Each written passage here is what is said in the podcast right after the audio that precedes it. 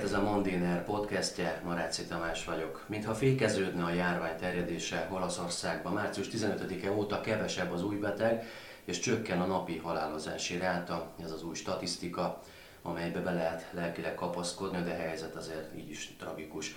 Az adatok 28 ezer fertőzött jelenleg, és 2160 halott körül járunk, és az Olaszország Európa legveszélyeztetett állama, továbbra is így volt ez az elmúlt napokban is még mindig így van, de a tendencia kicsit javul. Molnár Balázs az Alapjogokért Központ projektvezetője, politológus, akit azért kértünk meg, hogy jöjjön be, nem a politológusi munkája miatt, hanem Olaszországban tanult, és szívügye egy kicsit az olasz belpolitika, és ami történik Olaszországban, barátai vannak kint, és emiatt kértük, hogy adjon egy kis insightot, belátást az olasz ügyekbe. Köszönöm, hogy bejöttél.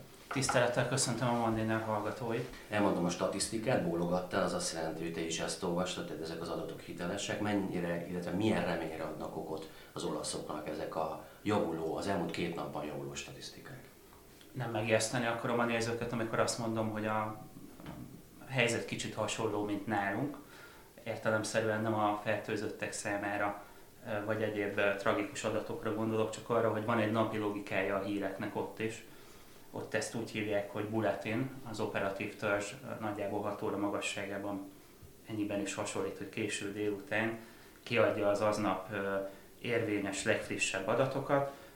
Ezekből az adatokból valóban azok a trendek látszanak, amiket jeleztél, de hozzá kell, hogy tegyük, hogy amikor mi beszélgetünk, akkor, akkor ez még csak egy nap eredménye, illetve azt is hozzá kell, hogy tegyük, hogy, hogy valójában Olaszországban ezt mindenki úgy kezeli, hogy van ez a hivatalos 30 ezeres adat, de a valóság ennek sokszorosa is lehet. A lappangások miatt. A lappangások miatt, meg ugye, hogy nagyjából ökölszabályként azt szokták mondani, az ottani járványügyi szakértők is erre jutottak, hogy nagyjából a, a fertőzöttek 80%-a um, nem is tud róla, hogy megfertőződött, vagy úgy esik át a betegséggel, hogy nincsen ilyen típusú um, um, tudása erről és sajnos ilyen módon nyilván tovább is fertőznek.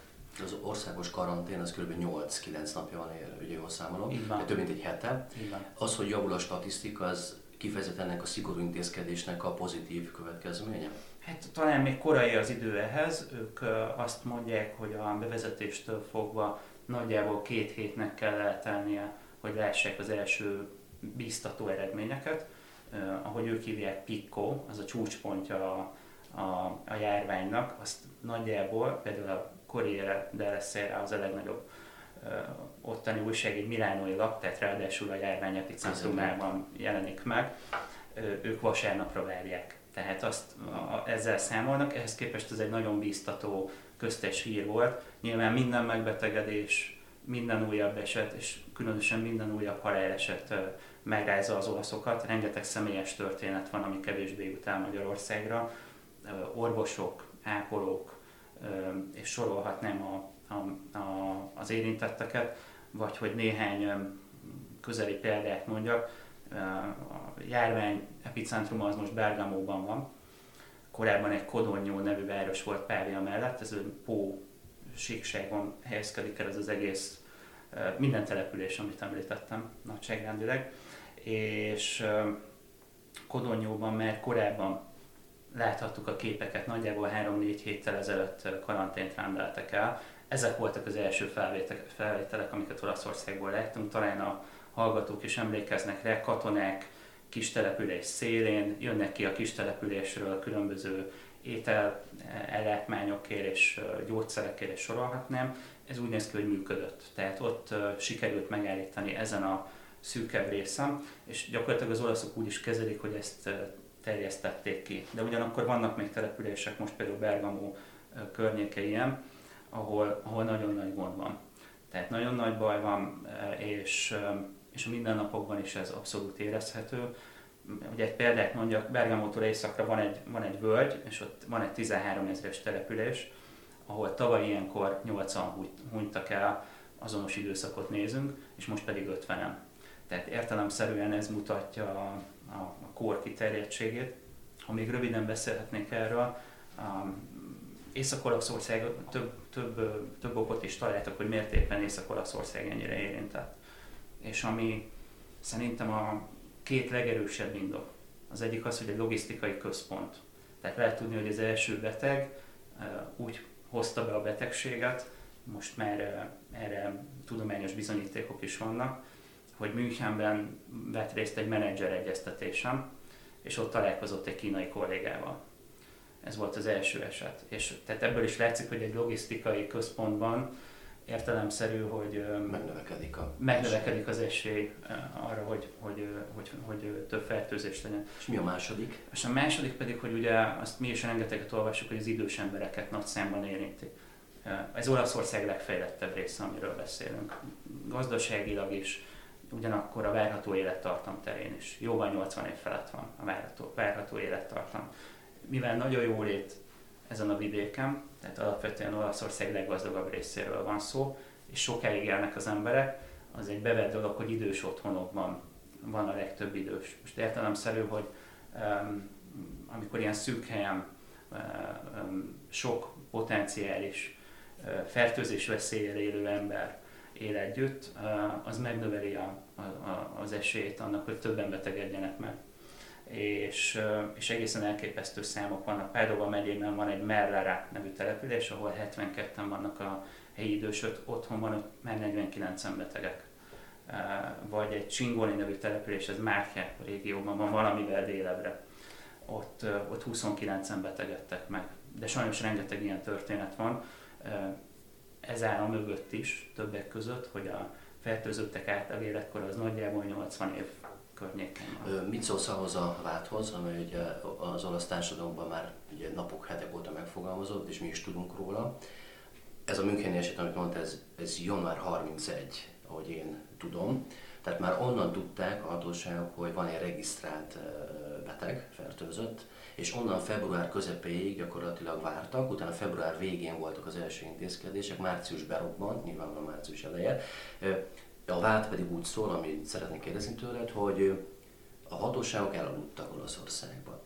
Nem léptek időben. Az országos karantén bátran meg kellett volna lépni a Conte kormánynak, és akkor nem lennének bajba az idős otthonokban lévők talán ilyen mennyiségben. Mit szólsz ehhez, mit szólnak az olaszok többsége ez a megfogalmazó hát az, ami az olaszok többségét illeti, a friss adatok szerint nagyjából 60-62 százalék a, a, a megkérdezetteknek azt mondja, hogy a kormány jól kezelte a válságot értelemszerűen nem egyes intézkedésekre, vagy azok megkésettségére eh, gondolok ilyenkor, de ez a vélemény, ez, ez gyakori, ez gyakran elhangzik, amit, amit eh, említettél. A, a hatóságok szó az egy érdekes kérdés. Ugye Oroszország eh, ugyan nem, nem egy olyan típusú föderális állam, mint mondjuk a Német Szövetségi Köztársaság, de mégis a régióknak gyakorlatilag önálló kormányaik vannak. Tehát, hogyha a helyi közigazgatást megnézzük, akkor a Conte kormány alatt még vannak régiók, vannak magyar értelemben véve megyék, és még az alatt vannak ugye a szűkebb helyhatóságok, és nehéz felmérni, hogy a négy szint közül kinek kellett volna itt lépnie. Jogi... Ez, ez problémát okozott? Igen, én szerintem ez problémát okozott. Tehát a kormányzat szinten volt lehet, hogy hamarabb egy akarat, csak amíg leérnek a döntések, addig megy az idő? Vagy? Nem vagyok benne biztos, hogy kellő információ birtokában volt a kormány. Tehát ezt nyilván szerintem a, ennek a koronavírus válságnak minden országban az egyik legkomolyabb tanulsága, hogy át kell vizsgálni az ilyen típusú protokollokat. És uh, Olaszországban a helyzetet nehezítette, talán ez a magyar hallgatók számára is aránylag köztudott, hogy Észak-Olaszország gyakorlatilag minden régiójában és a legtöbb településen a Liga, tehát a Salvini párt van hatalmon. Ők gyakorlatilag az első hetektől kezdve éles intézkedéseket kértek. Az viszont az országos kormány felelőssége volt, hogy mikor lépi meg azt, azokat a nehéz döntéseket, amelyek most bizony gazdaságilag komoly hatásokat váltanak ki. Ráadásul ugye az első fecske, mindig az elsőnek nehéz dönteni, mi, például már magyarok tanulhatunk az ő például, mit rontottak el, mit csináltak jól. Kicsit tovább lépve, ugye, tehát Olaszország az európai járvány gócpontja, ez nyilvánvaló, hogy a bevezetőből is említettük. És azt nézem, most itt a politikon és más Európai Uniós portálokon megnéztem, hogy az EU elaludt viszont szintén a segélynyújtásban.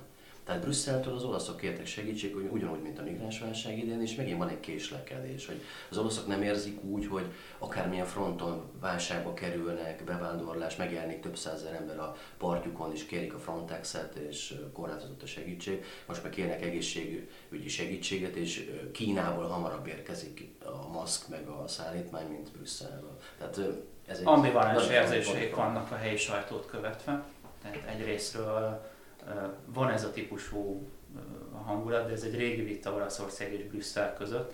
Talán Magyarországról úgy tűnhet, hogy milyen leegyszerűsítve, hogy van a Liga, és vannak a jobboldali pártok, akik kritikusak, és vannak uh, ilyen Brüsszel párti, baloldali liberális erők, de a helyzet ennél bonyolultabb, most már, most már úgy néz ki az összkép, hogy valóban úgy érzik az olaszok, pártoktól függetlenül, hogy Brüsszel segítsége megkésett, és különösen az Európai Központi Bankkal van egy régi vitájuk, ami ugye egy ilyen német ihletettségű, német szellemben működő központi bank, annak ellenére, hogy a legutolsó elnöke olasz volt. Ennek ellenére, Mário Draghi tevékenysége ellenére, és különösen most az új francia vezetéssel az olaszok gyakorlatilag folyamatosan és visszatérően igényeket támasztanak, pénzügyi könnyítéseket kérnek, tehát gyakorlatilag az eurózóna segítségét várták elsősorban, amikor a gazdasági bajok bekövetkeztek, és értelemszerűen egészségügyi segítséget. Ami az egészségügyi kérdést illetően a, egy volt tanárommal, Navracsics Tiborral értek egyet, aki ma, pont ma Mandiner is beszámolt róla, megállapította, hogy itt a, az Európai Unió helyett nemzetállami válaszok születtek, és bizony azok az országok is, amelyek a legtöbbet emlegetik egy Európai Egyesült Államok, egy föderáció, szuperállam szükségességét, most azok is nemzetállami válaszokat hoztak. Tehát az olaszoknak van ilyen típusú aggályuk, és az, az is látszik, hogy a lapokat is ezzel lehet ott eladni, mert a címlapokon rendre megjelennek ezek a Brüsszel kritikák.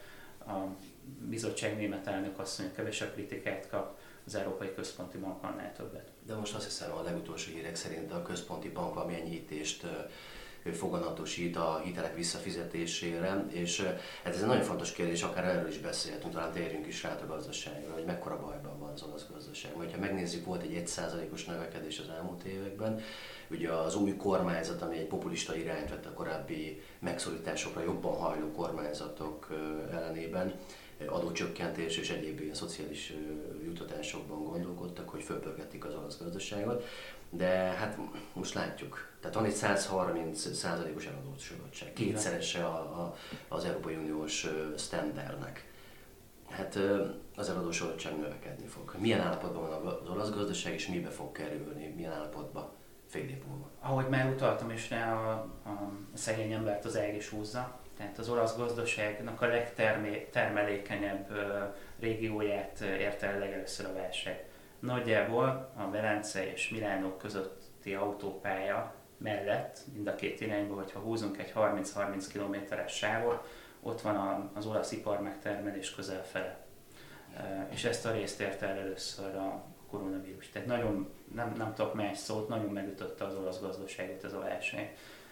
Becslések vannak, 7,5%-os első negyedéves visszaesésről beszélnek, londoni elemzők egyelőre, de ezt az olaszok is szinte tényként fogadják és kezelik. Éppen ezért a minap el is fogadtak egy nagy, hogy úgy mondjam, gazdaságvédelmi akciótervet, tehát döntéseket hoztak. Ez a bruttó nemzeti össztermék 1,4%, a 25 milliárd euró felfoghatatlanul sok pénz.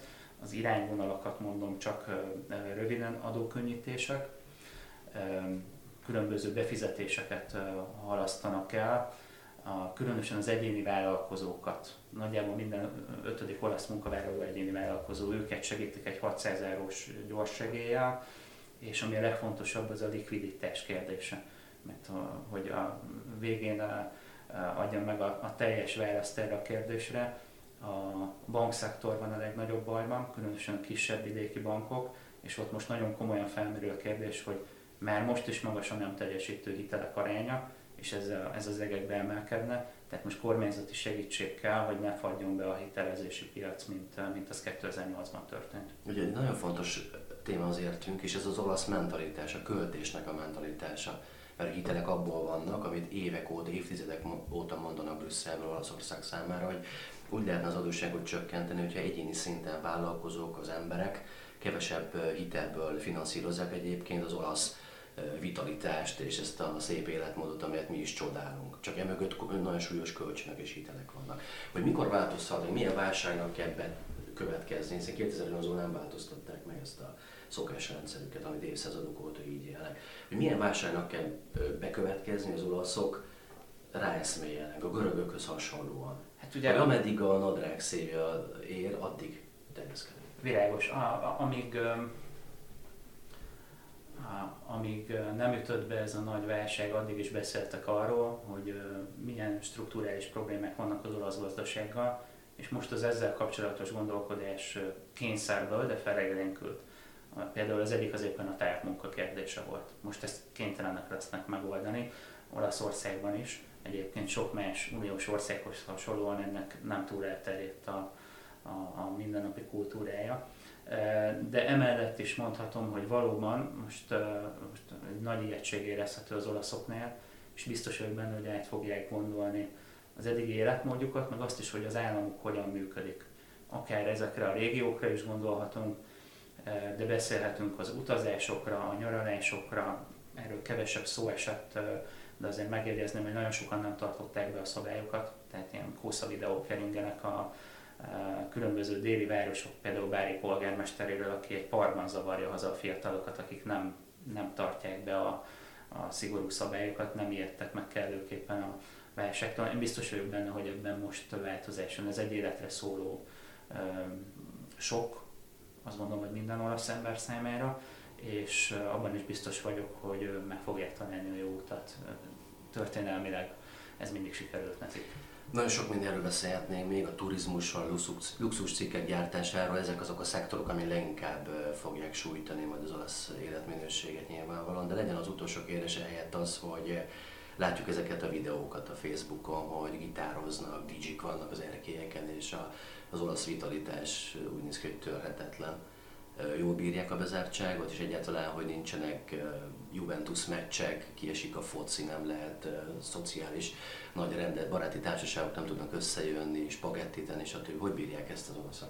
Szerintem mindenki másnál nehezebben bírják Európában. Kifejezetten közösségi nemzetről van szó, közösségbe járnak, közösségben élik az életüket sokan az utcákon, töltik idejük nagy részét. Ezt mi is ismerjük, az olaszokról, különösen szerintem a focit fogják nehezen bírni. Értelemszerűen ennél komolyabb problémák is vannak, de én azt látom, hogy egy, egy közösségi újjászületés van, rengeteg új eszközt találnak fel arra, hogy, hogy közösséget építsenek. Társasházak jönnek össze, én is látom ezeket a videókat, és a legérdekesebb az a repertoár, tehát hogy például a himnusz, az olasz himnusz az a, az a leggyakrabban játszott dal. Én azt gondolom, hogy ez nem véletlen, tehát ilyenkor mindenki visszatalál a nemzethez. Európa szerte is, nem csak az intézkedések vagy az elmulasztott összefogások terén lehet erről beszélni, ahol ez talán úgymond problémákat okozhat vagy kritizálható, hanem én azt gondolom, hogy a mindennapi emberek szintjén szerintem ez egy, ez egy teljes átalakulást fog, fog, fog megindítani, és azt gondolom, hogy mindannyian erőt tudunk abból meríteni, hogyha ott, ahol a legnagyobb a baj, arra így reagálnak, úgyhogy hajrá, imádkozunk értük. Köszönöm szépen Balázs, itt voltál, Molnár Balást hallották a kedves hallgatók, én meg köszönöm a figyelmünket, hogy velünk tartottak az elmúlt 20 percben, pénteken újra jelentkezünk, viszont hallásra, viszlát! thank